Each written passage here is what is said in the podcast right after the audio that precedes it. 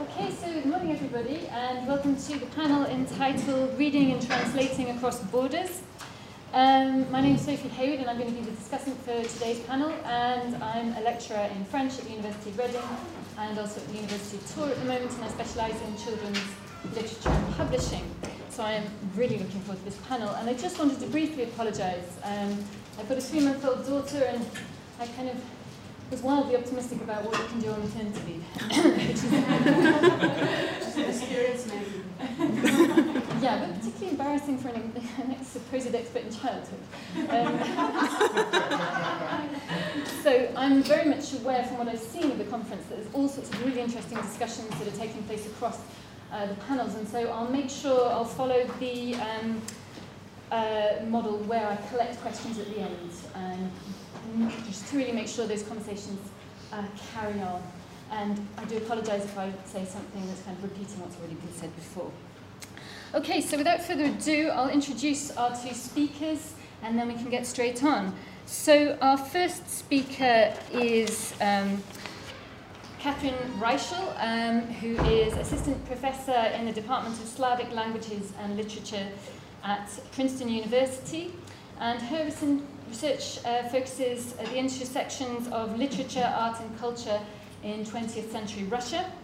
And she has a book forthcoming with Cornell, I think it's next year, um, on photography in write and writing in Russia, which considers the texts of author photographers including Leonid Andreev, Mikhail Prishvin, and I will stop mispronouncing those names now. um, she's also, and I think we're going to learn about this as well, um, heading up um, a research project on Soviet children's books using the Princeton's Cotsen collection holdings, which includes a large-scale digital humanities project on illustration in Soviet children's books titled Playing Soviet. So, okay. Um, and then our second speaker is Yulia Komska, who is a cultural historian of the Cold War and associate professor of German studies at Dartmouth College. And she's the author of The Icon Curtain, The Cold War's Quiet Border, which was published with Chicago University of Chicago Press in 2015. And today's, today's paper sorry, uh, relates to her ongoing book project, which is entitled If Curious George Could Speak, H.A. and Margaret Rey's Life, Art, and the Gap Between. So, Kat, if I can hand over to you. Thank you. so, Apologies in advance, this is the first speculative and experimental approach to some problems I've encountered in the study of Soviet press and book production. Uh, before I toss us into the work, which is at the very center of my paper today, that's M. Ilin's Raskaz of Likomplania, uh, the story of the Great Plan, I will wind through the inspiration for the project, both material and structural. So the first is the ever growing up. Ah, I'm sorry, my slides are actually backwards here. I'm going to go through this. The first is an ever growing digital humanities project, which is called Playing Soviet. The interact- interactive database is formed on selected illustrations from Soviet children's books drawn from the Cotsen collection of children's books at Princeton. It features robust metadata structure and rich English language annotations, which I'm going to focus on here. So if we were to move through, we can talk about the functionality if you're interested in it um, at the end, but I'm going to look at the annotations. So we have little pinpoint drops. You can click on these drops, and annotations will pop up alongside the illustrations, as you see here. So, what we hope will happen um, is that our contribution will bring these images, treated like individual artifacts, into new spheres of exchange and accessibility. Undeniably, though, such an interface introduces new text into the image space. Here we have the transposition not of one medium or genre to another, not something like photography to painting or painting to photography, but rather a new mediation of that image, a digital presentation of a mass reproduced book, remediated and translated for our English speaking audience. That is, we have a new object in the digital object. Text and image here made of the same stuff. This object is limited in presentation by the platform of that presentation. This is a Drupal interface. And the skills of those who can adapt that platform in the ways we think will best converse with our user, with our interlocutor. Moreover, in articulating these readings on top of representations, representation on representation, we've created an inevitably biased object. To quote Lev Manovich, digital objects represent, construct some features of physical reality at the expense of others, one worldview among many, one possible system of categories among numerous others. This is all achieved in the creation of the digital object from its selection to its conversion, the conversion of analog media, which was once continuous in its place in the book, um, into, and it's become something now discrete and disconnected. And then, of course, we have the secondary transformation in its further articulation as an annotated object. Now I'm going to get ceremonious and it will not match very well. But with Walter, Walter, Benjamin writing on the task of the translator reminds us that her task is to find the intention toward the language into which a work is to be translated. On the basis of an echo of the original is awakened in it. Now, in order to consider how this echo might be maintained visually, I'm going to turn to and do a truly horrible thing. And I'm sorry, these were a little bit out of order. Um, um, this, uh, this is the photographically enabled capabilities of the Google Translate app. So Google Translate's app now allows either for a live continuous translation and scrolling over an image or textual space, or to take a photograph and then later translate the text through a manual highlight function enacted by the user, by your finger, which you can see highlighted, highlighted this text. Let me see if I can get this to work. Yeah, right here along the bottom. Um, so here are some iPhone screenshots um, of a photograph, a photographed piece of a photographically illustrated children's book, Petyash, from 1926, with photomontages by Gustav Klutzis, very famous photomontage artist. Here we can see actually if we, that the text comes out pretty close in these simple, in these simple uh, moments, highlighting his name, however, which shows up here at the bottom right. It doesn't, it can't read the handwriting, of course. If it gets a little bit, a little bit outside of standard text fonts, it can't do it. Um, if we also take a page with experimental typography, or even here where we have line breaks broken up by illustration, the, um, the app will also break down. It will only try to translate word fragments here. Um, so Google Translate, while horrific at translating, and certainly I think at capturing anything like intention, it offers us something visually here of that echo articulated by Benjamin that is the capture of the space that is the confluence of text and image, that which actually, in this case, constituted the original utterance. Considering these screenshots like translated objects, ready made by the iPhone app, we encounter a novel translation filter which visualizes translation as an additive function.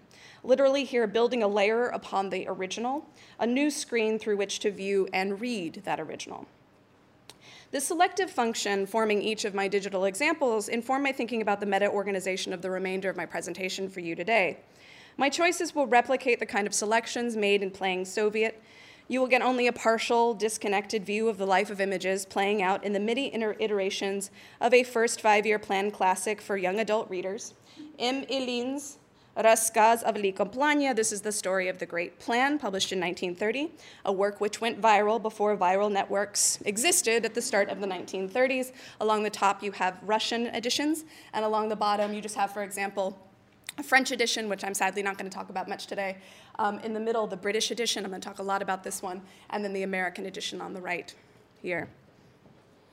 In order to introduce you to the work of M. Ilin, and specifically the story of the Great Plan, M. Ilin is the pen name for um, Ilya Marshak, who has a more famous brother, who Samuel Marshak, who wrote children's books of the same period.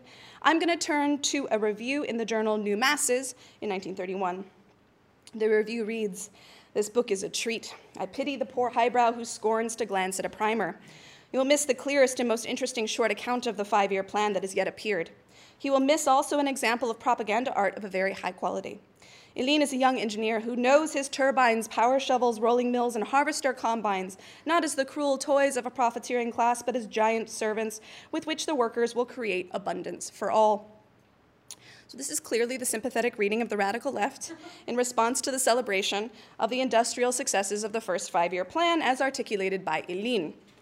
This review largely replicates the thrust of the introduction by George Counts, uh, the American um, uh, education theorist in the John Dewey School and intermediary friendly with the new Soviet Union, and most immediately for us, the figure serving as the conduit for the book's translation into English. For both the British and the American edition, they share the same translation.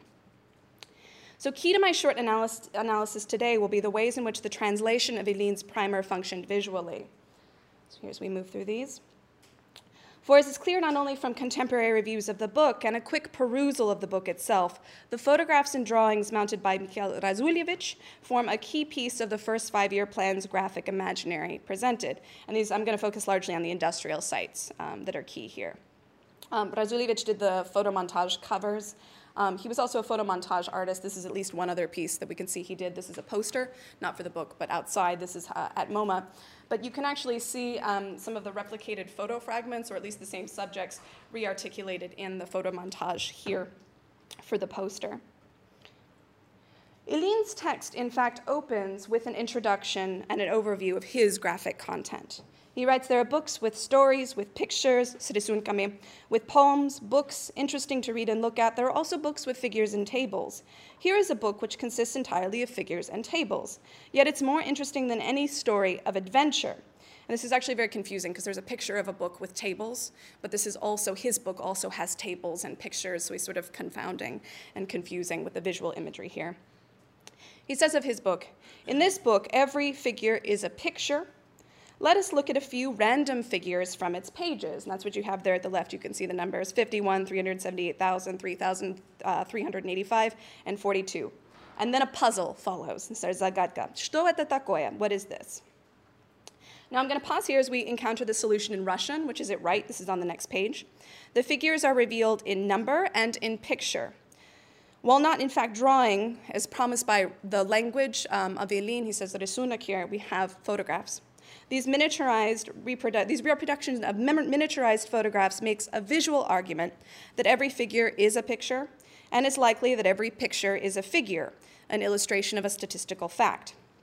Thus, we see here the model for imagining graphically and photographically um, the figures that follow. It provides a visual concretization of Ilin's figures.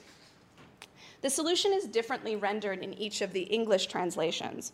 In the American, which is at left, just the solution objects are named, there are no pictures. In our British edition, the figures are drawn, uh, with picture excerpts forming an amalgamated synthesis of the more numerous photographic fragments of the Russian. In a sense, funneling, it's a funneling effect of the graphic content that we saw from photographs to drawing. So, my question is what can we glean from these graphic choices in the process of translating Ilin's story of the Great Plan? So first, I'm going to reflect on illustration's function. In the formalist classic essay on illustration in 1922, Yuri Tynyanov would claim that translation or adaptation between the language of poetry and even prose and that of illustration is impossible. He says that the, concre- the concreteness, concreteness of the poetic work is not commiserate with the concreteness of visual art.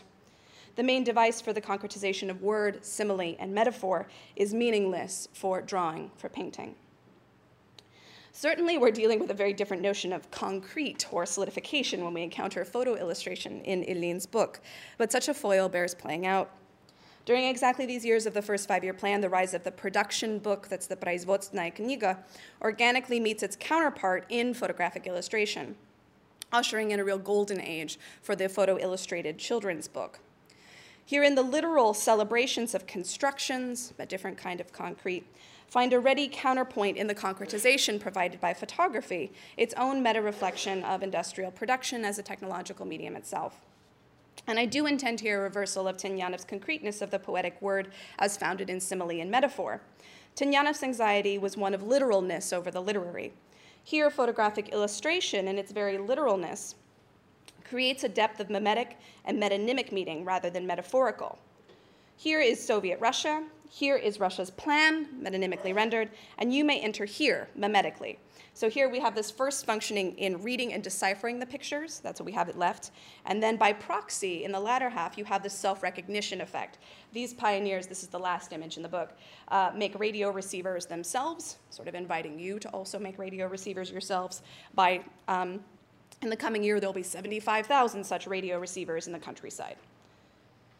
Illustration, in particular the illustrated book, was a point of pride, too, for the new Soviet state, just a few years after the aforementioned Tynyanov essay, as evidenced, at least in part, in the accounts of the magazine VOKS, uh, which is the All Union Society of Cultural Relations Abroad. It's named after uh, the same organization, so your USSR's PR firm.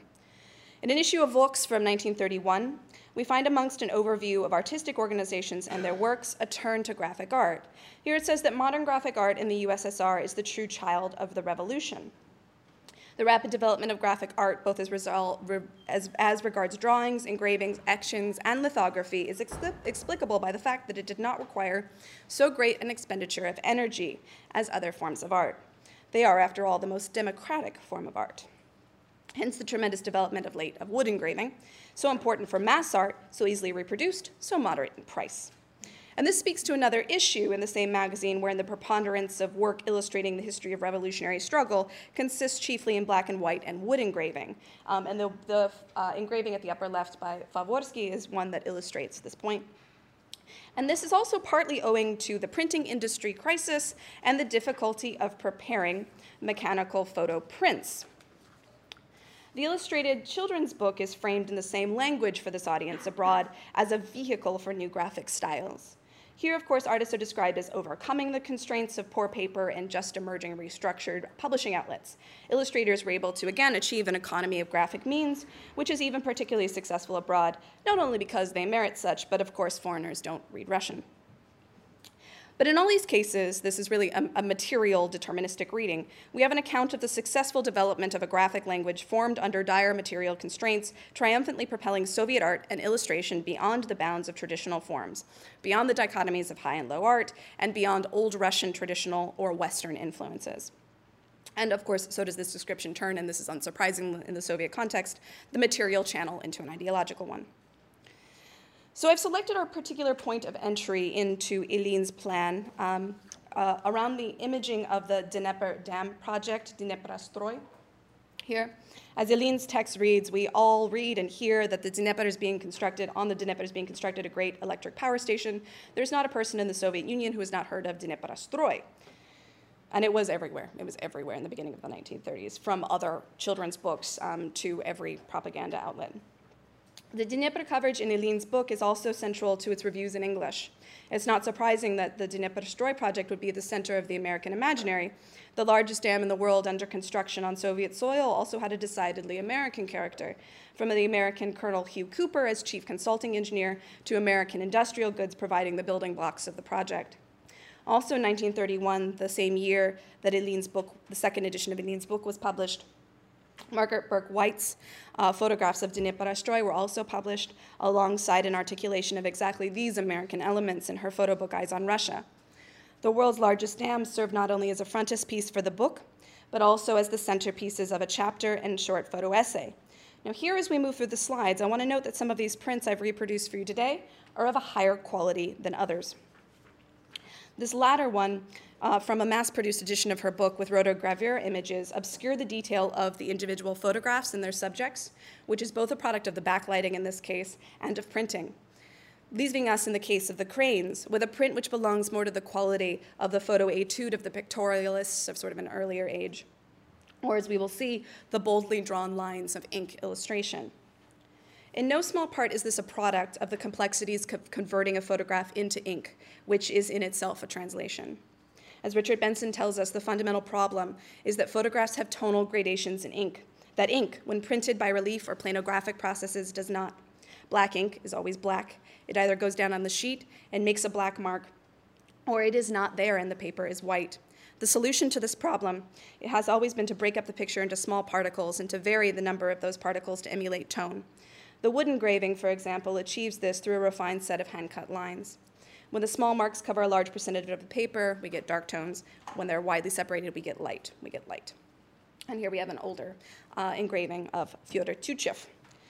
So first, I would suggest that we can read the translated images of both New Russia's primer, this is our American edition, and Moscow Has a Plan, the British edition, as part of a long-standing tradition of, yeah, of transmuting an image for print to increase its legibility, um, and also for speed and cost, as suggested by my overview of Soviet printing for they are largely done after the American fo- after the Russian photographs, as you can see here. But I would suggest that these illustrations are of yet another order, and one whose visual imprint, while still based on the photograph, with its echo and Benjaminian terms, will allow for an exploration of the connotative meanings below the printed surface. I'm not going to dwell on these uncredited American ones. Um, in fact, I'll just skip over this and turn, and turn to the William Kermode. Um, and these are from the British edition here. Uh, he's an Australian working in England. So William Kermode, um, who did the illustrations for the British edition, um, and these are really by far the more striking of the two, and they're rendered in his bold signature linocuts. In order to better articulate their function, we now turn to the section River Stand Back. Um, let me hit here. Here we go. In the Russian, the opening enjoinder states Look at the photographs. There are four. Here, Ilin's text fills out the picture in the pictures. There are difficulties and obstacles in overcoming uh, work on dam construction in wet conditions that need to have been dry. Um, and the text clearly articulates each of these steps, um, unfolding a se- semi cinematic denouement. Having once conquered the obstacles before them and forcing the river to stand back, the workers and engineers have turned fairy tale into reality, which is an oft repeated formula of the age. If we turn back to Kermode, in the British edition, we are instructed to look at the picture, one, on page 63. Um, and here, it's also just omitted in the American edition, just to say. So rather than the four images, we have an alternative reduction of the progression, a presentation of iconicity. In such a transmutation, the tonalities of the photographic reproductions from the Russian, while poor even there, are lost. The very busyness of construction sites are cleared by the relief print. We might notice sort of in the absence of ink in the white or the excess in black.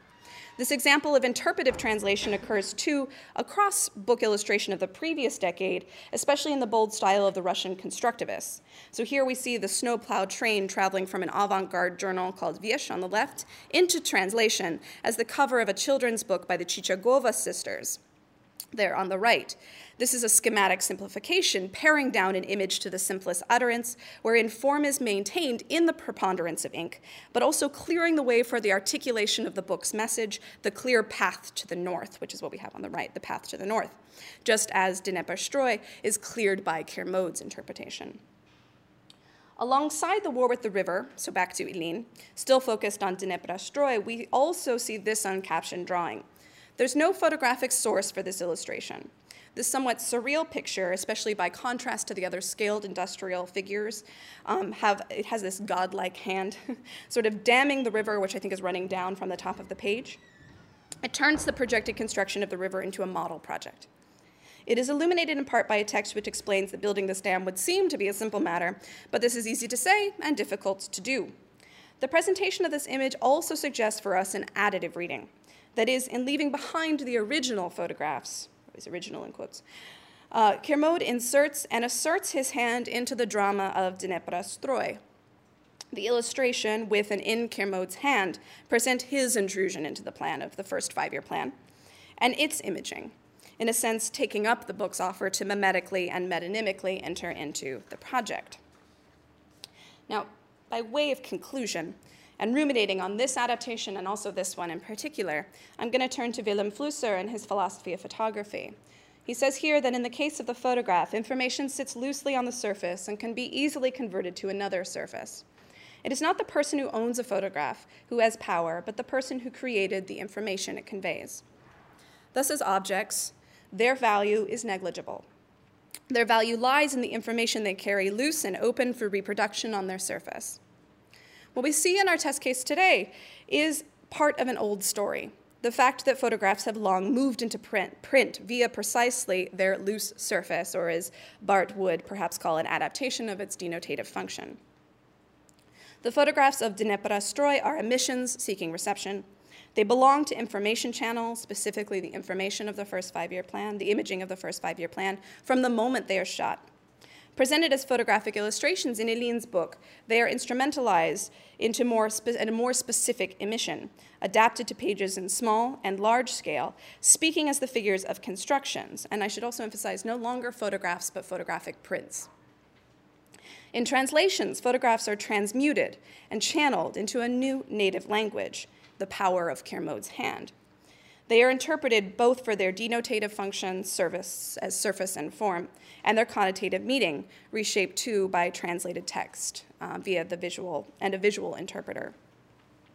In a new medium, under a new hand, they might lose evidentiary power. We see this in the loss of detail and the loss of tonality, which makes that which makes a photograph a photograph. They might also very easily be elided or cut but as we have seen, the platform formed of the adaptable surfaces of photographs provide a conduit for accumulation in translation, which in laying ground, and I'm going to play with my electrification metaphor here, in laying the ground across artistic and national boundaries electrifies potentially new connections between word and image, languages between languages, Russian and English, and between photography and print. An infrastructure which is made clear to us in and, and through our own scholarly acts of translation. Thank you.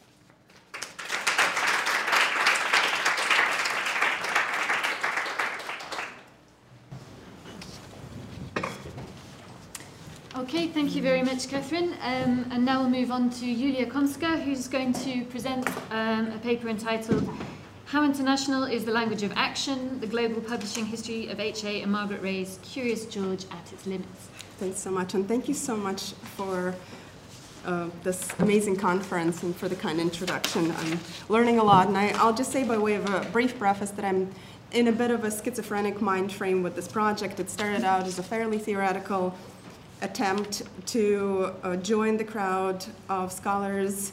I mean, it's probably not a crowd yet, but it probably we could fill a couch, I'm pretty sure, uh, to uh, theorize monolingualism, which for a long time was, as some people have put it, an unmarked case, which means that everybody was talking about multilingualism, presuming and explaining what multilingualism is and its diverse forms, presuming at the same time that monolingualism goes without saying, and we all know what it is. So it turned out that we don't know what it is, and that needs explaining, and there are quite a few brilliant scholars who've stepped out, and I wanted this project to be at the beginning a kind of a study of American, how American literature became monolingual, or American children's literature became monolingual, um, with example of three um, authors who've achieved remarkable popularity and also wrote serialized books that um, gained wide diffusion worldwide. And what it turned out to be is a trade book, hopefully, or a crossover book that's massively under theorized and is currently a biography of just one couple.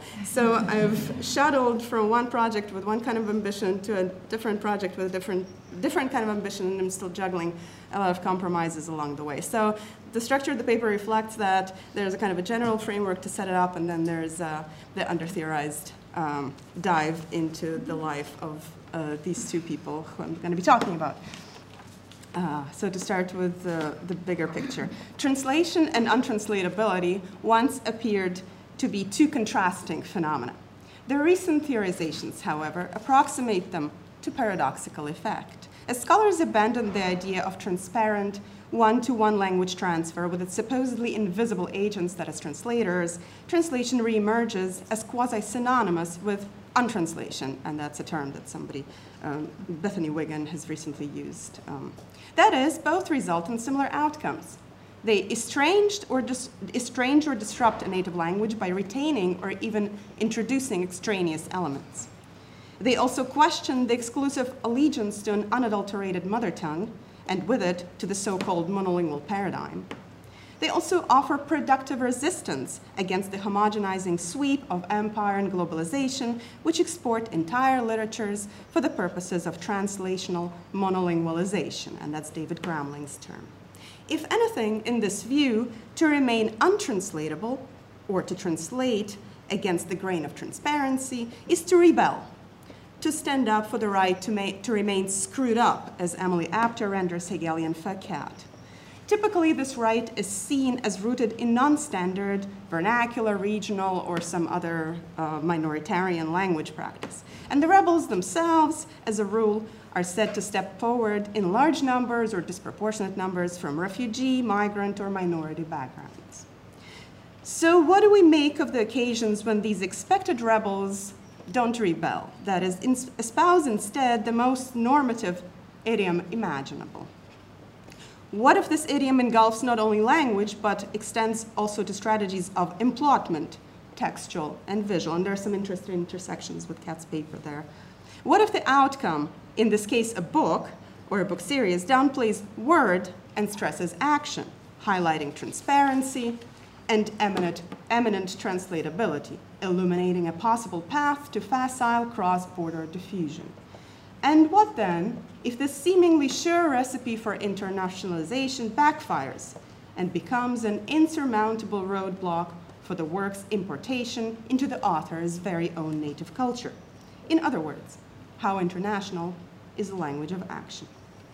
These questions tend to arise if one attempts to map the worldwide publishing history of America's Anglophone children's classics, written as they often are by multilingual immigrants. And I'll just list a few Margaret and Hans Augusto in the following H.A. Rey of the Curious George fame, and those are the authors I'll be talking about today.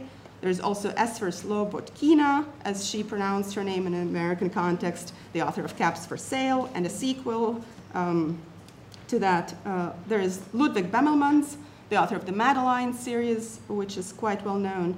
There are also more forgotten classics like Louise Fatio and Roger Duvoisin. They were a Swiss French speaking uh, couple writing in the 50s, very well known and very famous authors of Petunia and Happy Lion. And there's also Kate Seredy, who wrote for more of a juvenile or adolescent audience, the author of The Singing Tree, that was a known book, very well known book in the 1930s. For these authors, demonstrative multilingualism was a leitmotif in public self presentation. In media interviews and publisher questionnaires, which they have to fill out every time a book comes out, they boasted their facility with multiple languages and showed off their appetite for learning more. Upon close inspection, however, the manifest polyglottery had little to no apparent utility for their writing, which evinced little code switching or wordplay, few mixed speech registers or other accented features, and as a matter of fact, very little interest in the preoccupation with language as such. Did this language gap, as I call it, between life and art further the diffusion of their work, or did it hinder it? And so now on to the example. In April 1940, the Parisian publishing giant Gallimard offered its fourth picture book contract to Margaret and H.A. Rey a German Jewish couple with Brazilian passports. Brief acquaintances in childhood and adolescence. Margaret, born Margarete Waldstein, 1906 to 1906, uh, no, sorry, 1996, and H.A., born Hans August Reyersbach, 1898 and 1977, grew up in Hamburg, Germany. As adults, they tried professional luck abroad, separately, she in London, he in Rio. It was in Rio that they met again, collaborating, getting married in 1935, and moving to Paris for a belated honeymoon in 1937. In June 1940, they fled the city on the eve of its Nazi capture via Lisbon, with a stopover in Brazil en route to New York City. Gallimard's contract for the story of Curious George's francophone forebear Fifi and I can talk later about these cross-cultural title or name, character name differences, with exclusive rights in non-English speaking countries. While taken by Fifi's wily charms, Gallimard editor Jacques Chiffrin, an influential emigre to be, nevertheless expressed initial reservations about the narrative's simplicity. Together with his prominent colleagues, the house's co-founder Gaston Gallimard, Gaston's editor Saint Claude, and commercial director Louis Daniel Hirsch, he went as far as to suggest commissioning, quote, a more developed text from a good writer, suggesting that H.A.'s writing was not good enough. This, he proposed, would add to the book's success, noting that H.A., listed as the single author at the time, and I can also speak to that later, would see the result prior to publication. As political uncertainty mounted, this being 1940, on the eve of the Nazi invasion, however, Chiffrin appears to have persuaded the Gallimards to keep the original writing. But the prospect of adjusting the story to its changing cultural contexts would remain salient for some time. Together with the Rey's other books, Curious George, published as Curious George by Houghton Mifflin in the US in 1941, and as Zozo by Chatto and Windus in Great Britain in 1942, had to keep assimilating along with the creators. This was a multi-step process, as translations into other languages followed, most of them successful, and sales numbers rose across borders to keep the once penniless refugee authors fed and clothed. Already in 1965, H.A. would observe that Curious George was unusually, and here I'll quote, well-traveled and an exceptional linguist. His books circulate in over a dozen countries and are published in languages from Japanese to Finnish, end quote. Reality, however, could not have been more different. The simian troublemaker, here is George that is, African born though he was, uttered nary a word in any tongue. Instead, action, the supposedly boundless vernacular of children's literature, ruled on the page, and the couple banked on its nonverbal cross border appeal. A global classic appeared to have been born, but just how global was it? The roots of action in the Rey's creative mantra ran deep. They first grew on the couple's original, out of the couple's original careers in advertising, and then got nourishment from the demands, real and perceived, and that's important, of their first American editor. In 1940, for personal reasons, Grace Allen Hogarth, that American editor, left Chatto and Windus in London and took over the reins of the juvenile department of Boston's Houghton Mifflin. Albeit enthusiastic, her letter, attached to the Rey's long awaited Houghton Mifflin contract for the first American picture book editions of Fifi, the old Curious George name, uh, with an option on, on the next two books, specified her expectations for the changes. I do not mean anything more than the general things Hogarth anticipated um, i.e., Americanizing the firemen's helmets and Fifi and similar. So there is always, as we've seen, some necessary adaptation of illustrations going on. So you want the buses and the phone booths to look, or at least back in the 40s, you wanted them to look like they would in the country in which the children, listeners, and readers live, rather than in some other place where the authors drew the book in the first place. Upon first impression, the request for Americanization concerned the usual cultural minutiae, but the Reys interpreted it quite expansively. This was not without reasons. The changes, Hogarth went on to divulge, were not merely cosmetic. Some concerned linguistic issues as well. With your approval, she explained, I feel that we can together get a more satisfactory text of any of the books that need it. So echoing Gallimard's um, concerns with the simplicity of the narrative and writing that's not good enough. Editing, she suggested, had to start with names. Already on October 22, 1940, only about a month after the author's arrival, Hogarth asked them to change, quote, the French names to the American ones. I feel, she explained, that more familiar names would be easier for American children, quote.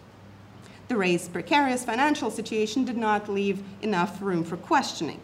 As to the necessity of Americanizing the books, H.A. responded on November 10th, I am of course prepared to do it.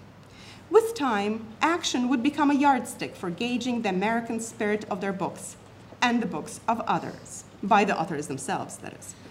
As though Hollywood directors, the Reys, saw action as their work's standout quality and at the same time, the quality that distinguished uh, their work from the authors in their native Germany, uh, whose works Margaret was asked to review for potential US publication at Harper and Sons between 1950 and 1955.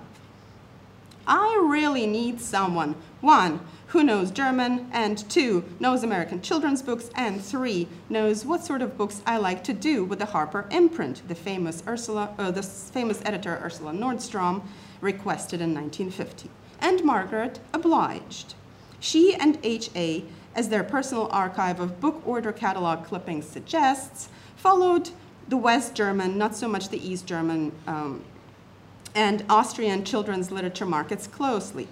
And that probably not so much for Cold War reasons, it's just for reasons of facility um, and how these book order catalogs got or didn't get around to the West. And it wasn't really that easy to. There were agents distributing Soviet and Eastern um, block books uh, in New York City for American publication, but they didn't necessarily disseminate the catalogs the same way uh, as West German publishers did directly from West Germany. So they followed this market fairly closely, last but not least, to the, to the translations of their own books. And the commission from Harper and Son allowed them to co-determine these markets' international reach. It also became an unexpected mirror of their own limited appeal to readers in their native land. Here's how this double bind worked. While reviewing, Margaret enjoys the occasional mixture of sophistication and naivety, and those are her words, which makes the German writing something between children's and grown up books. And I'm going to be quoting a lot from her uh, in the coming passage. At the same time, even the text that impressed her, Rainer Zimnik's picture book, um, Jonas the Fisherman, being one, appeared to her untranslatable. Zimnik's style, Margaret notes not quite idiomatically, has a charm of its own, which will be a tough job to preserve in English. At times, untranslatability comes up as a properly linguistic challenge and is inevitably dismissed by Margaret as insurmountable. Thus, she balks at snippets of Bavarian dialect with which Hugo Hartung peppered his But Mary's Name Was Anne, 1952. Cutting them Margaret recommended, was the only option was worth, worth entertaining. Even, and she mentions that even as she recommends herself as a prospective translator, and I'll quote a longer passage. There is a part, she writes, where the author makes fun of the Bavarian dialect, which she treats as a foreign language and spells in that way too. This, of course, is impossible to translate, but could be cut. Speaking of transparency and rendering various uh, dialectal varietals. Also, his allusions to happenings in politics, and this is where you take translation one level further, local affairs and past history may not be readily understood here.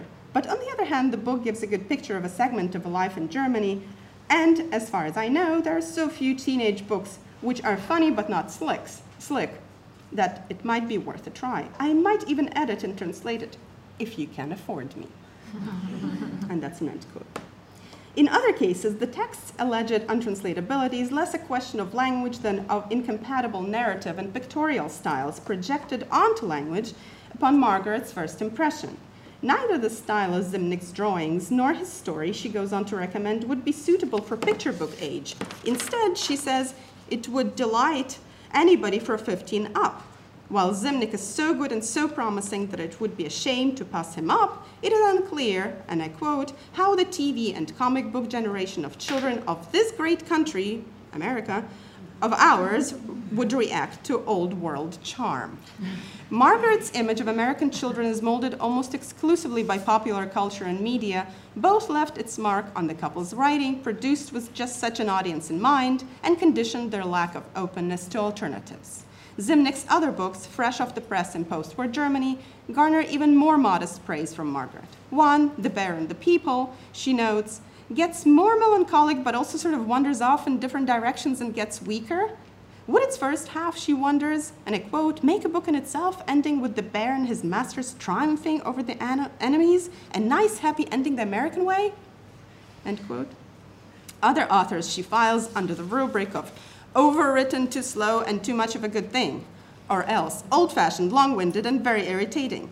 I do not think that because the book so, sold so well in Germany, it would sell well here too. She comments on Gerdt von Bassewitz's classic Peter's Trip to the Moon. To the verdict, she adds more than a hint of a cliche. I used to think that taste is the same all over the world, but that just ain't so. And she has a pretty thick German accent uh, in real life. The Germans, even nowadays, seem to be able to take surprising amounts of long windedness, sentimentality, and clumsiness. I don't believe that any child here in the US, trained by movies, comics, etc., to tempo, quick action, and terseness of style, would put up with that. Very little action, she interjects in her response to Bruno Brehm's Auf Wiedersehen, Susanna, about an upper crust girl growing up in pre World War I Vienna. The book sold 250 copies in Germany, she says, and the blurb says that it is tender and full of magic and written by a real poet. All this escapes me. I disliked it from the very beginning, and my only explanation for the sales is that the copyright is from 1939, and maybe no better reading matter was available at the time. Hitler period, remember? or else the German taste is just odd at times. End quote. The dislike she observes with a curious slip of pen spelling American the French way is mutual. Very few modern American juveniles have been sold to Germany, as any agent will confirm. In other words, the Germans don't seem to share our taste either. This other side of the story, German not, German not, Germans not sharing their taste, in which the Reys landed on the receiving end of criticism, is evident in their correspondence, and this is the concluding section with their German and Scandinavian publisher Per Hjalte Carlsen of Carlsen Illustrationsforlaget. In August 1965, Carlsen mentions in a letter to the couple that only excerpts from various Curious George books have thus far been published in Germany, Denmark, and Sweden. On October 22nd, he offers them a $600 advance, not very large, for all three editions and 7% royalties. At some point, Carlsen realizes that a German translation of Curious George Rides a Bike appeared with Georg Westermann Verlag in 1956 and was a complete flop to be discontinued. And conveniently, by 1966, Westermann withdraws from producing picture books altogether, and so Carlsen acquires the unsold stock of books and the rights from the Cuxhaven-based proxy Pomps Verlag. By late 1965, the contracts for Nicke Nyfiken, Curious George's name in Sweden, Peter Pedal in Denmark, and Coco in Germany are signed, so nothing they share nothing in common, the names themselves.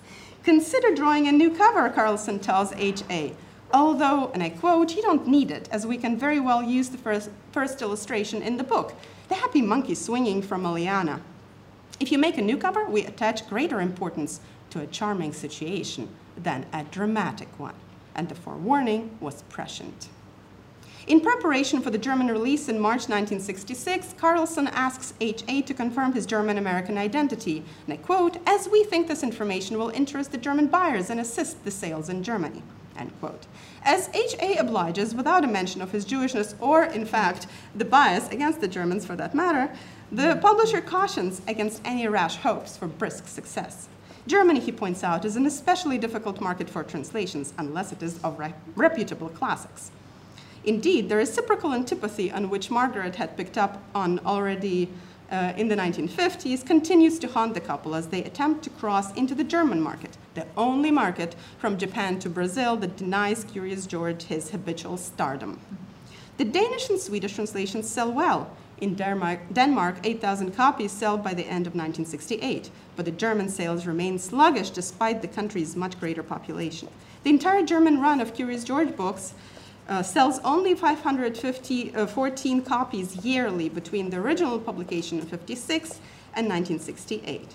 For comparison, the Rey's other translated books approached 22,000 sold copies in the German-speaking lands over the same period. Carlsen is at a loss for an explanation. Perhaps, he conjectures in December 1967, on the whole, people think that it is not necessary to give little children something of any interest. It is as if the Germans do not like to buy a book in which the illustrations remind them of comics, he points out in 1968. This may be due to the fact that the Germans have a tremendous sense of order, he speculates. children's, children's books, but it's a, it's a little better than what you think. Children's books have to look like this and comic cartoons like that, and to many Germans it is quite unthinkable that these two kinds can be mixed. Sooner or later, he hopes, this might change. Over the years, however, his optimism shrivels down and morphs into irritation with the authors, especially the feisty Margaret. After the long silence that followed the couple's visit in 1973 and then H.A.'s death in 1977, Carlsen fends off defensively Margaret's inquiries about the delayed royalty payments. And I quote, You may well ask, whatever happened to you? As a matter of fact, what had happened, unfortunately, is that your excellent Coco books, strangely enough, cannot sell in Germany. Our German branch has six people traveling around Germany selling our books, and we have a sales meeting twice a year. If you only knew how I have been telling these people how much the children love these books, how popular they are in Scandinavia, etc., and it's still impossible to sell them in Germany. To conclude, and uh, sort of it breaks off rather suddenly here. When the student writer for the Brandeis University paper, The Justice, visited Margaret's last home in Cambridge, Massachusetts, the place startled her, and I quote, with the pervasive presence of Curious George, who appears in clusters of stuffed animals at opposite sides of the living room, or on the bookshelf, which displays the full saga of seven stories translated into 12 languages, including Finnish, Japanese, and Braille. In the, and the, the deaf uh, history of um, Curious George Publishing is probably another chapter there. Um, in the interview, maybe there's Esperanto too, I don't know. in the interview that Margaret gave on that day, the student would later write, the author modestly accepted, and I'm quoting here, the fact that she is responsible for an international children's classic. It's so famous that I don't even believe it, Margaret explains. exclaims. This was exactly the point when, after many years of trying to find a cozy place in the academy, Margaret finally began to adjunct at Brandeis, directing first-year writing tutorials. With her students, she insisted on the same clear, simple, forceful language, plain English as she referred to it, that is something very translatable. That, in combination with her and her husband's dramatic drawing style, made her actually less international than she liked to imagine. Thank you.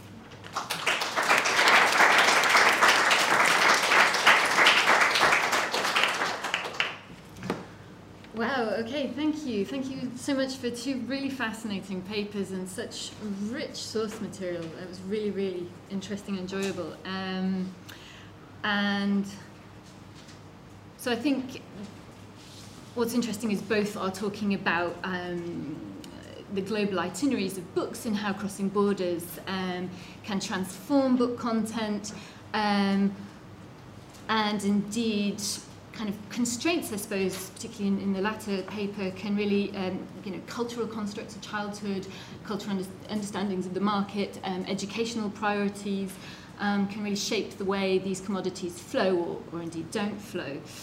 Um, and I just, I suppose, wanted to briefly highlight that both of these focus on the literary genre, or I suppose really we should call it a publishing category of children's books. Um, and the business of selling children's books to different markets and the particular problems of translation um, that that poses. Um, so both analyse, um, so particularly Catherine's um, paper analysed um, a book project that turns on utopian ideals of childhood um, and children as hope for the future, as future citizens, and offering children's books offering a way to construct a new order.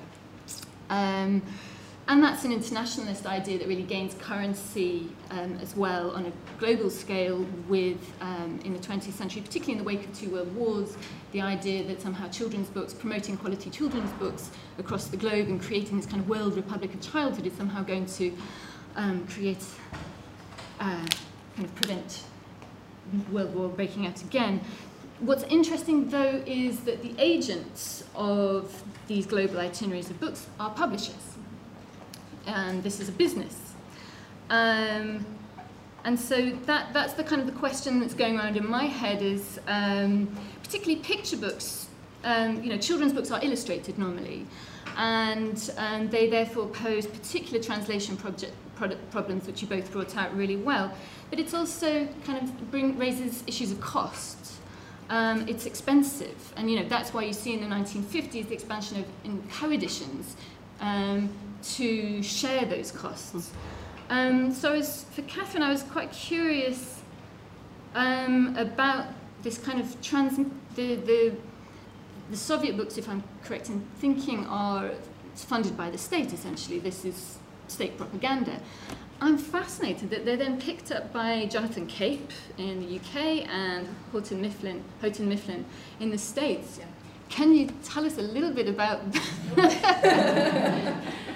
Are they targeting different markets at all? I mean, yes. you know, why would they commissioning new illustrations? I mean, those beautiful but lino cuts rather than photographs.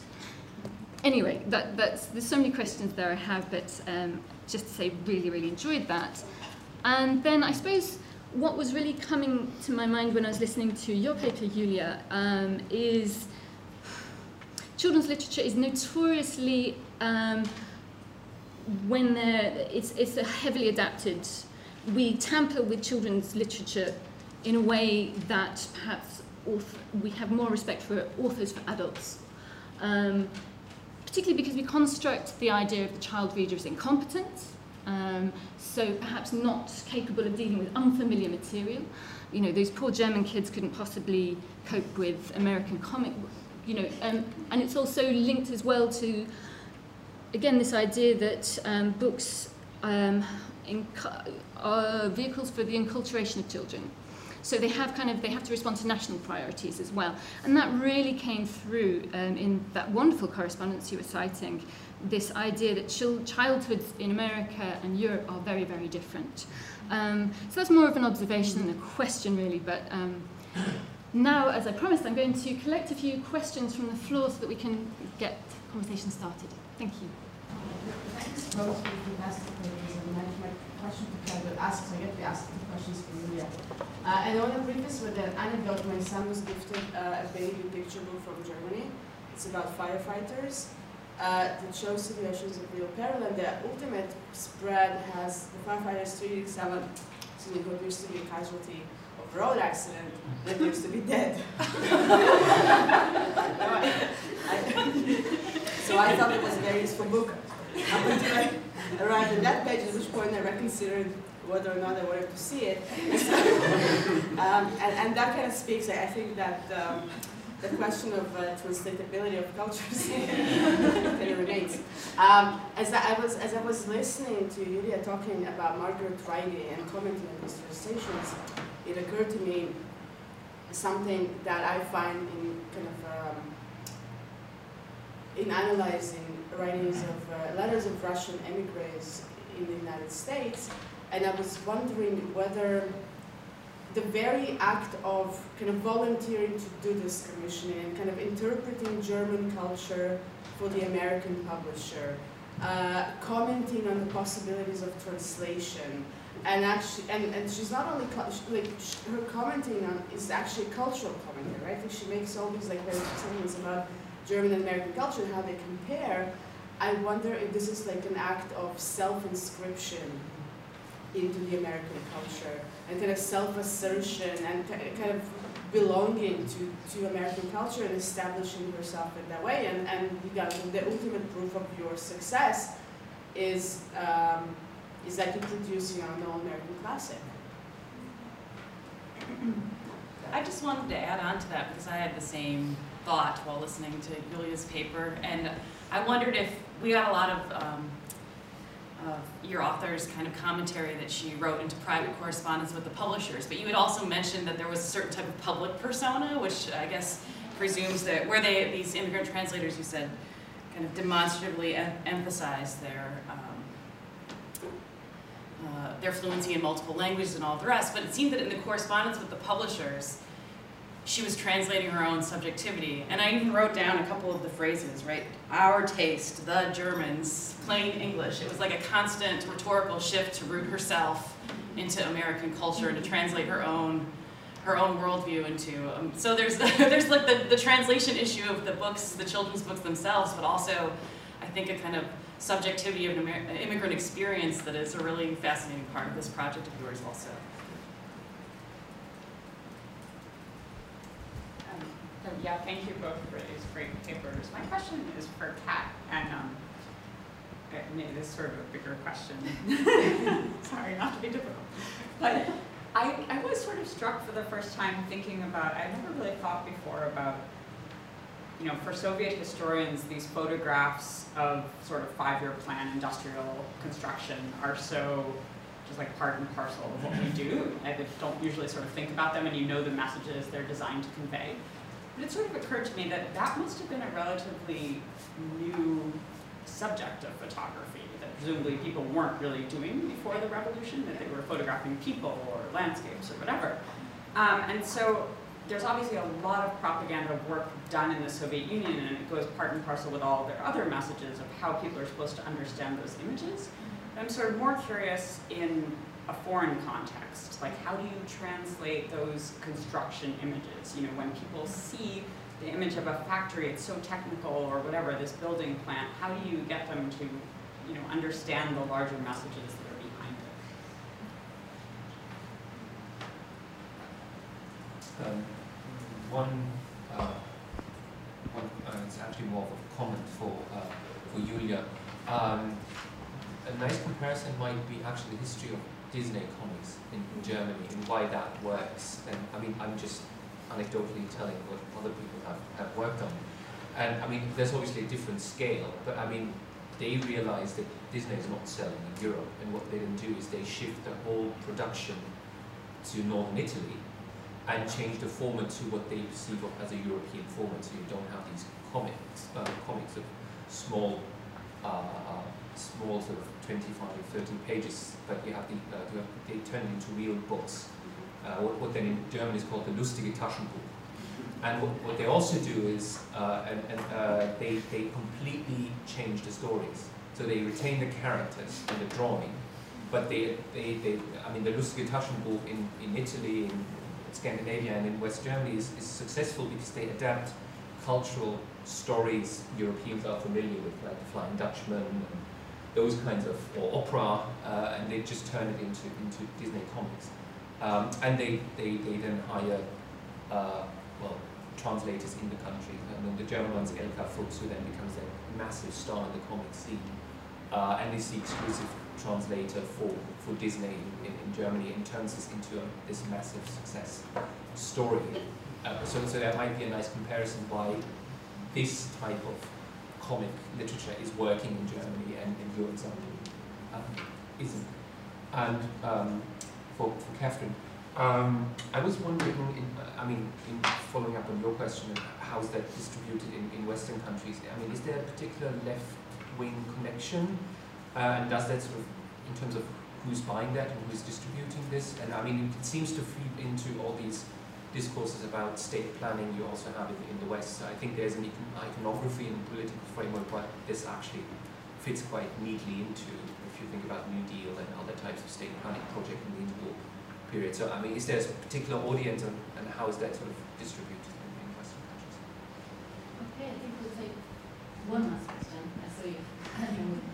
Thanks. Uh, it's it's sort of the same question to both of you, but it takes different angles. it's to do with um, what was very interesting is, is, is the way that you're looking at books that are being translated at, at around the same time as they're coming out in the original language. And I thought what was very interesting about your, your opening of your paper, Catherine, was about this idea of what happens now and how that temporal shift and everything we know now about the USSR and all of those waves of historically that we've gone through, how that's actually changing the ways in which the translation is happening.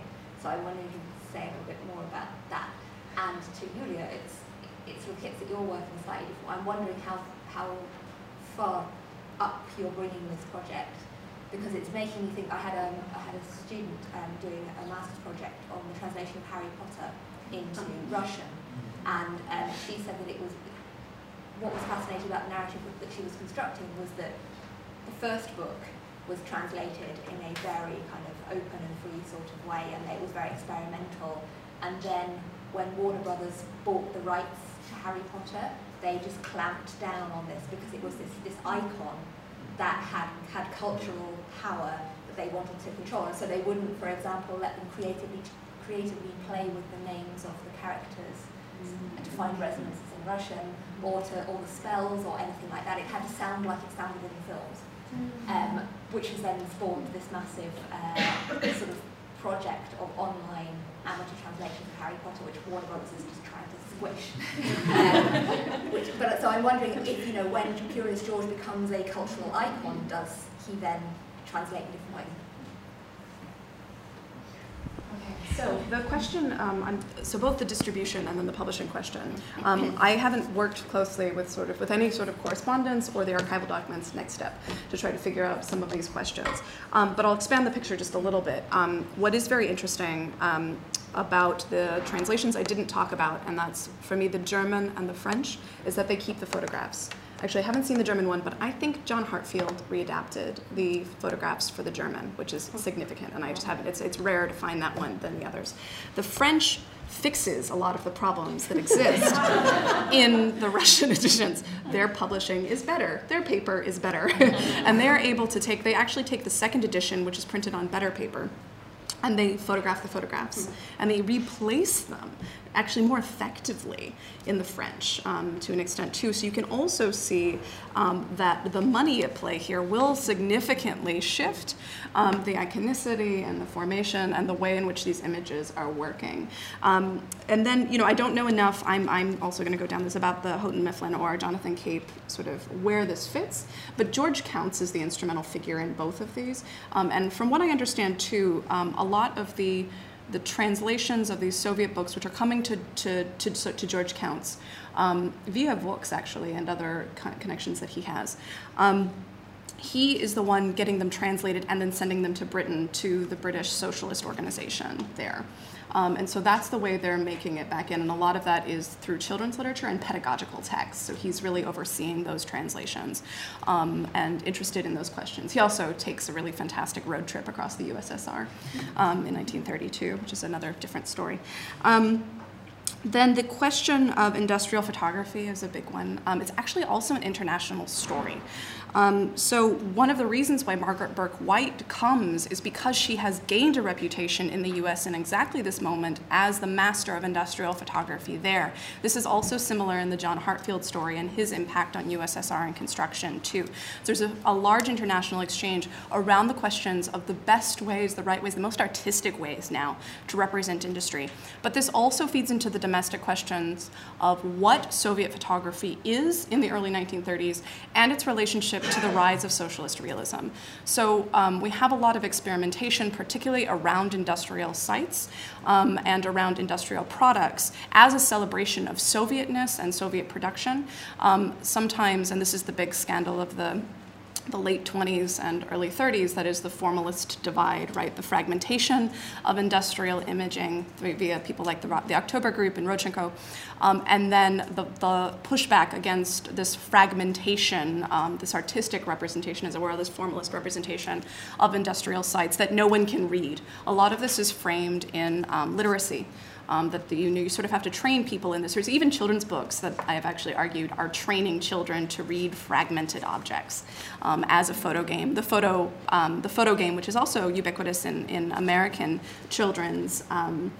Uh, magazines shows up quite a bit in this period in Russia too, with very famous photographers like Rodchenko and other members of the October Group who are taking these odd angle shots and then asking children to guess what they see. Um, so they're sort of training children to also read this. But this falls out of favor by 1932 and certainly by, by 37. It's actually later much later in photography than it is for literature, the sort of rise of socialist realism. And it becomes important, like we see in The Tale of the Plan, to narratively inscribe photography, sort of tell its story. You cannot fragment it in that same way anymore. Um, and this provides one model for socialist realist visual productions. I didn't quite, and I'm sorry, I don't have the distribution question. I might, I, I, I, don't actually know anything about distribution in the 1930s, uh, but in researching this and publishing history around it, I've come across at least one New York agency that was run by a Russian woman from New York. I'm not sure who exactly she is, if she's like an NKVD transplant or if. Um, she is an emigre somehow co-opt or recruited as an agent or I, I'm, I don't know anything about her other than her name and I, would be willing to share that with anybody who wants to run with this idea because uh, I haven't been able to track uh, down anything more. And through her uh, the Soviet publishing houses, especially the central ones, end up pushing quite a few production novels for distribution in the US. And of course, places like Houghton Mifflin, which is in whose records they came across this, they have no interest in it. And another interesting thing about Houghton Mifflin, um, and it's really fascinating that we have this intersection, is that they see, they're particularly fascinating in the American context because they see themselves as purveyors of all things American. They, the, through the 1930s, and, and uh, initially they're guided by somebody who's a real Anglophile. Then he retires retires in the late-ish 1930s and or early 1940s, and the house becomes more and more American, and, and they call it the American burden weighs heavily upon them. And so, of course, there's no chance for the Soviet production novel novels to be published there. Oh, I was going to say really, really quickly. The book was marketed in America and in Britain as um, a pedagogical tool, not for children to read but for teachers to teach them about the first five year plan. So, also to an extent, it's aimed at adult readers mm-hmm. to then translate for kids, as it were. Um, so it is a different, a different kind of framing. Uh, whereas in the Soviet case, the distribution is for, for 12 to 14 year olds. Yeah. Sorry. No, no, no. I just wanted to, going back to publishing history and adults uh, versus children's literature and whether we temper more with children's literature than adult literature, that's a fascinating question. And I, I don't know if I have an answer for it, but I also don't want to overstate that because it's so tempting Uh, for obvious reasons because we're rearing the next generation and why not inculcate them with the values that are most seminal in the current political and historical moment. I suppose it's, it's just a kind of truism in children's yeah. literature yeah. research. That yeah, but I, but I wonder having looked, because I've spent quite a bit of time studying the unpublished author phenomenon in the 40s where I, I don't want to go into too much. The publishing industry kind of expands on the one hand because it needs to serve the state and the total war effort.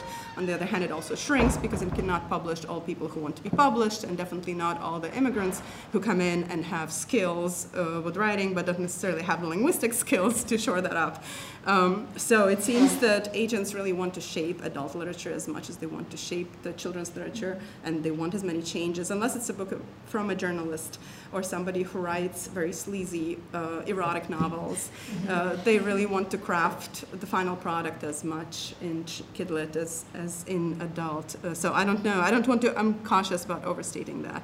And as far as national priorities, absolutely. And what I find really fascinating in the Margaret Rey phenomenon, and this is an answer to several questions at the same time, is that they absolutely try to kind of overcompensate for their not yet being American by trying to see more American than Americans.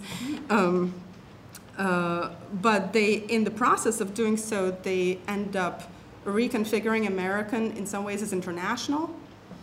So for them, writing like an American, and they're really, it's this biography is in a lot of ways about how they end up emerging as seminal American uh, authors and what the language gap has to do with that. What is the abandonment of language and adoption of action has to play in that process. But in that very process, they also peddle American as international and try to pretend that if you write like an American, then your career as, an, as a global classic is already made and uh, signed. so uh, that's kind of a bizarre misunderstanding that ends up happening in the course of their uh, career as far of the graphic nature of German book, children's literature publishing. I think that, that also is a truism, but it's a truism that lives up to, you know, if you look from the Grimms to Struwwelpeter in the 19th century, it ends up living up to, to its reputation, I think. Um, but it's fascinating that in the reviews that Margaret writes, the gruesomeness never comes to the fore. She's actually uh, quite into the graphic detail if it's there, and her only complaint is that it's not there enough. Uh, so she would probably love the, the book that you talked about because it talks about subjugating a river as if it were an animal, and then there's a, this very drastic dramatization going on there. She was really very much for it, and she's not finding this in the post, very cautious post-war German books. They're trying to really tread lightly around the truisms that have accrued to German children's literature in the course of a century and a half past and uh, self-assertion and belonging, absolutely. So that's a very salient comment. And I'm actually what I'm, what I'm so the triple phenomenon that I'm interested in is their transition from uh, refugees or multi, or step migrants as they call them because they kind of made themselves into refugees because they weren't supposed to be refugees. They were in brazil already. And then they went back actually to nazi germany which they never talked about in 1936 and they lived there in hamburg for six months and they never ever mentioned that to anyone. So it's only apparent in their daily journals if you read them very very carefully because all of a sudden they uh, switch to German, so they're kind of language chameleons. They write in the language of the country where they currently are, and because they speak all these languages of the countries where they currently are, it's kind of easy to see how they transition from one to another. Um, so it's this kind of transition from being a refugee to being a quintessential American author, because most Americans don't even know that they were not American, or not American born, let's put it this way, because they became American in 1946. Um, so the other aspect is this language gap, and then the third aspect is their coupledom, and because I'm very interested in how uh, creating as a couple, especially as a childless couple, they're very, uh, speaking of what qualifies you to talk about children and what doesn't, they were very upfront about not having children. As a matter of fact, when Margaret is being asked uh, how they interact with the children's audience in mind or how they write, keeping the audience in mind. She says, well, you know, as a matter of fact, uh, creation comes easily and we never think about a child audience.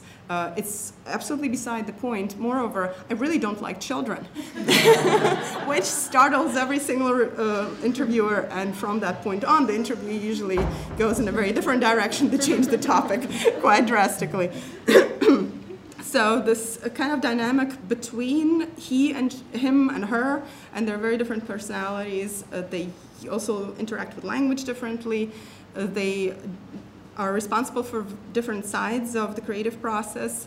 Um, and they also die at very different points in time. There's like a 20 year gap between them. And to go back to the question, when does it all end and how much do you want to keep writing this? I think to just preserve my own sanity, I'm actually putting a a semi-colon, let's put it, call it this way, at uh, his death in 1977. She lives for 19 years longer, uh, but because it's the end of their kind of creation period as a couple, that's when it ends for me. So I will have a postscript on the translations and her amazing amount of litigation around who owns Curious George and uh, how the rights to all these things are being sold worldwide to toys, to you know licensing worldwide because it gets very complicated and she feels cheated constantly, so she keeps litigating.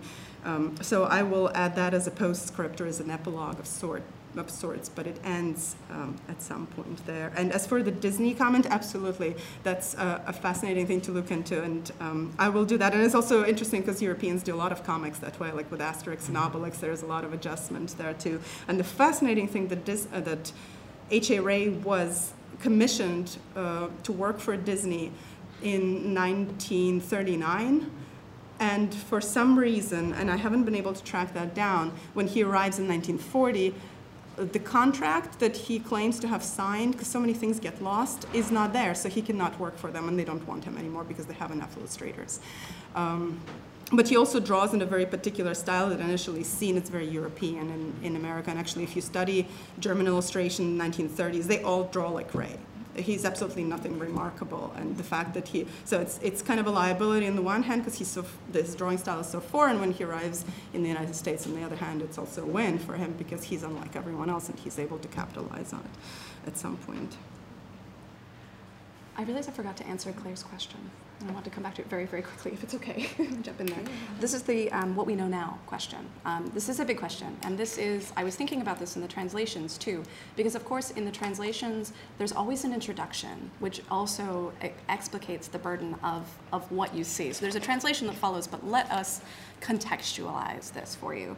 And what we see in our in, in the Playing Soviet project, and what we have for the annotations, they're being done both by scholars, some scholars have done them, and then I'm also bringing it into the classroom. I'm having students do annotations now. Um, and so what it is, is it becomes, there's the burden, so there's the translation, the actual translation of text. And then there's the explication of the visual content. And then there's a larger step back for context, right? So we're doing, the, there's all these layers and this burden to make sure that it's all translated, as it were, um, sort of in the history of the development of the visual language, of what is pictured as well. Sometimes I had students dealing with this dirigible that landed in Moscow, and one picture has a giant chef stepping out of it. And it took us all a while to figure out what is going on with the chef because there's no explanation in the, in the text. Turns out when the German dirigible came to Russia in 1930, it had the first air steward on board and they were making a big deal of it but i had no idea. You know so all of these things it, it becomes and we feel that we have to right? There's also this burden on us to make sure that we the, the unexplainable is has some sort of marker and that we've gone deep enough to try to, to make it accessible for those who know who don't know the history and even those of us who do who don't know anything about the first air steward Thank you. Are there, we, yep. Yes. So um, I'm an American, and I've read Curious George more times than I want to. I know the feeling. I have two children. I've read Curious George, all of Curious George, just many, many, many, many times. It was given to me, given to us by my um, mother-in-law, who loved it as a child, right? So I, I, didn't, I didn't remember it from my own childhood. And I think many of us who read books to children um, will have had this experience of not understanding what in the world was appealing about it. I kind of hate Curious George, right? Like I really, yeah.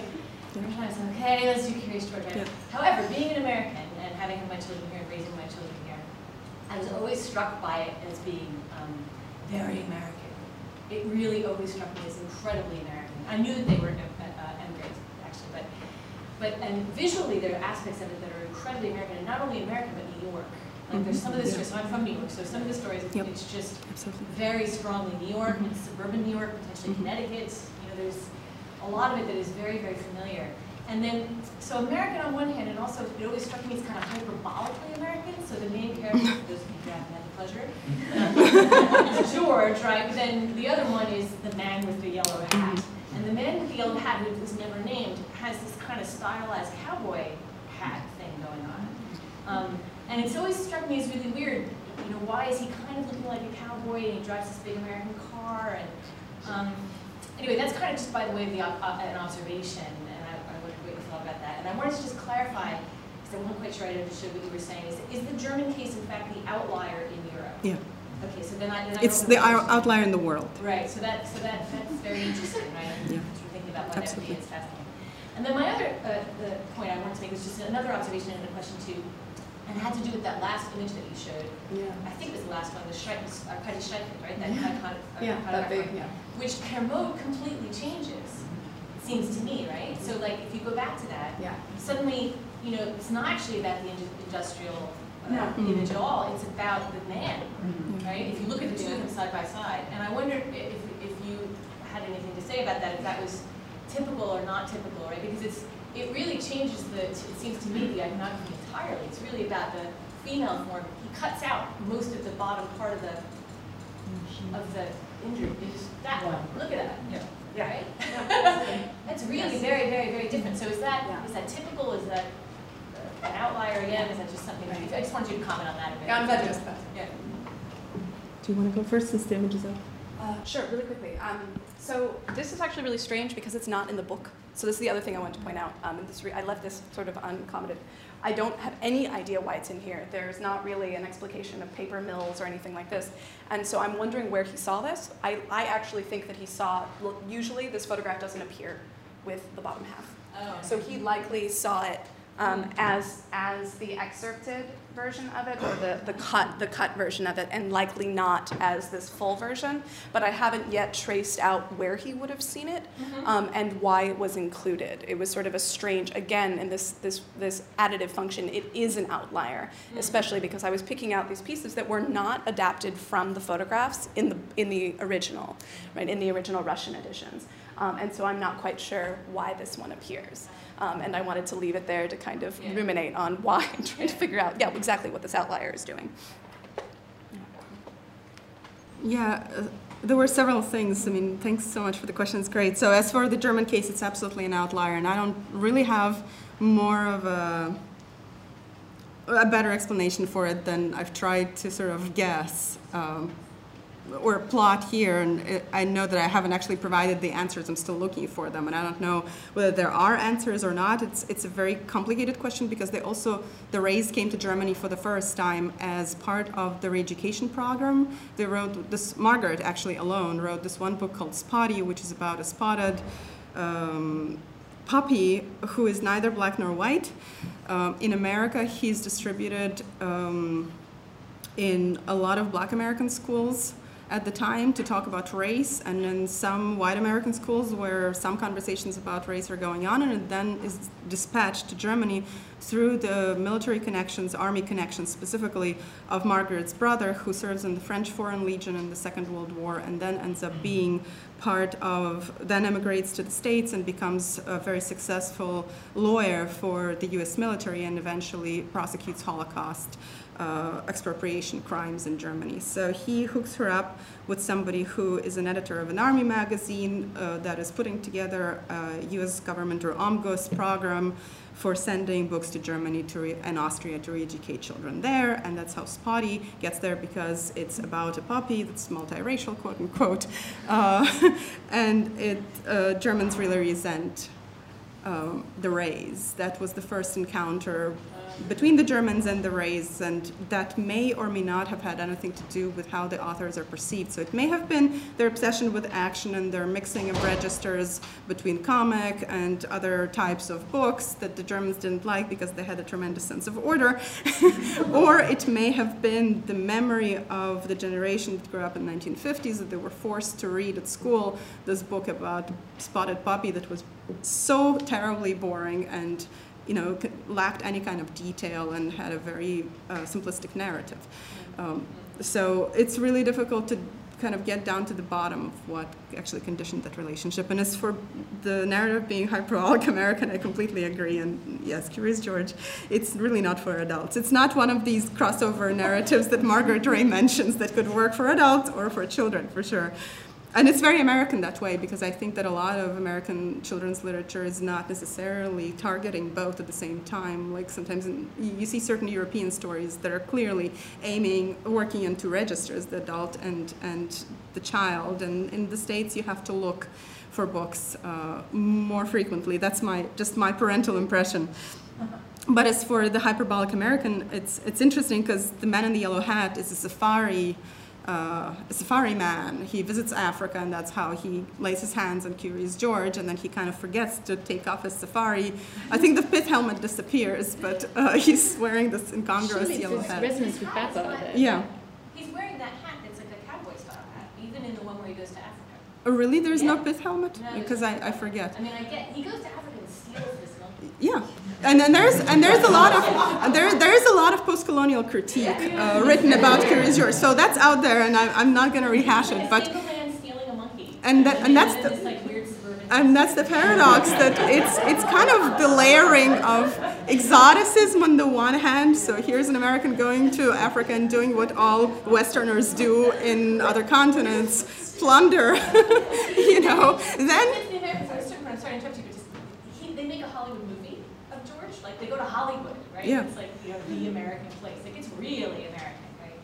Yeah. Yeah, yeah, no, and, and then there is George, who's actually not American, but his un-Americanness is completely suppressed because, I mean, he's a, a speechless monkey. What are you going to do with it? so there is, you know, the, what I'm struck by in these books is that there is a, a shadow of multiculturalism in Madeline books, for instance, much more than in Curious George because she's a French girl and everything is set in Paris or Spain or other European um, stories up to the last installment where she actually discovers that she has American roots because um, her grandfather is a rancher in Texas or some such. you know, so um, there is this kind of conflict between the the very uh, multicultural possibility, potentiality of these stories, uh, and it's there. There is a hint at cultures. But it's never expressed in any kind of way that has anything to do with language. And in the orig- original designs for his books, there, that he draws on arrival in New York, Rey actually draws up lists because his English is not amazing yet. He draws up these lists of words that he could use in prospective books. And the first book is called Pictionary, and all it is is wordplay. Like there's this one about a hare who is. Uh, looking for fresh air, but is really smoking a cigar and looking debonair or something like that. You know, I mean, there is really a lot of wordplay, and that book never gets published, and it's really difficult to find out why, because Ursula Nordstrom of Harper and Son, Sons actually wants it. She wants to send a contract, and Rey never submits it, even though the book is complete. And there are several renditions of it. I mean, no color separations or anything like that, but the book is mapped and it just never sees the light of day. And it's the only book where he plays with language. So there is some multiculturalism in all of these books. There is a hint at multiple races, at encounters of cultures, but it's only always a hint. So I don't really know what to make of the Americanness because it's never quite American mm-hmm. at the same time, you know. It also that initial story kind of reminds me of Babar with the yeah. yeah. So there's a little Frenchness yeah, there. Yeah. we have one last question. You were very politely waiting, and then I think we better go for coffee. Uh, so I, I, was thinking, Julia, about an opposite example that you always encounter in Germany, which is something that is emerged in the English language context, but only is popular in Germany, which is dinner for one. Oh, yeah.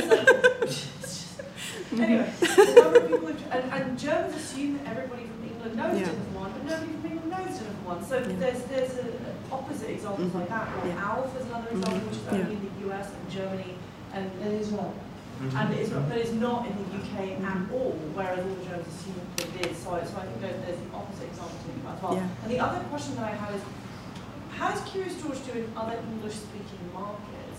Because if it's so hyper-American, what happens in Canada, Australia, New Zealand, Britain? Is it because it's not as popular as in the US, but I wonder if there might be, is it more popular in Canada where maybe people understand American culture in a more intimate way than, say, in the UK, and that might be a way of trying to tease out this question of what the Americanness does in foreign markets.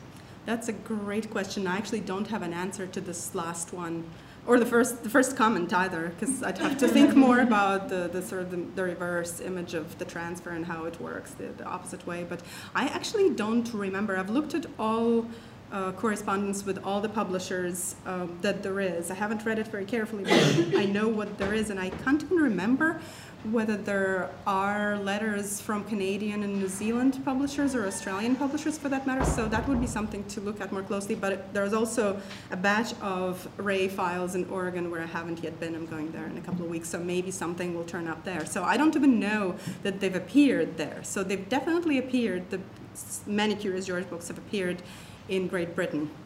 And that was actually the publisher who was Chatto and Windus. That was their original publisher, and they were supposed they would have come out much earlier if it hadn't been for the war, because uh, a lot of things got lost in transit, and there was a big drama around publishing that. Uh, and they were relatively popular and sold well. But the interesting thing is that usually the correspondence with the publishers that I have access to, and that there seems to be, all it is is usually invoices and royalty payments and the original contract. And the only time when you have this extensive discussion of what is going on between the lines is with Houghton Mifflin, the American publisher Harper uh, and Brothers, and the various iterations thereof. Um, that's the second American publisher. They don't publish the same series, um, and also Chatto and Windus. Uh, so where it seems to be doing well. but and and the German publisher and Scandinavian publishers. So all the other publishers, including like the Soviet publisher, Curious George never appeared in the Soviet Union during the Cold War, but there were there was another Rey Book and Constellations that did, and there's correspondence with the Russian translator, Soviet translator, and you know there's just not much discussion going on. It's usually just invoices and fiscal matters that are cleared. So there's it's very difficult to glean much about the success, but I, I think there, are probably reviews and other um, important documents that would be worthwhile to study there. So that's a great point. Thank you. Okay, well, thank you very much for an excellent panel and very interesting discussion.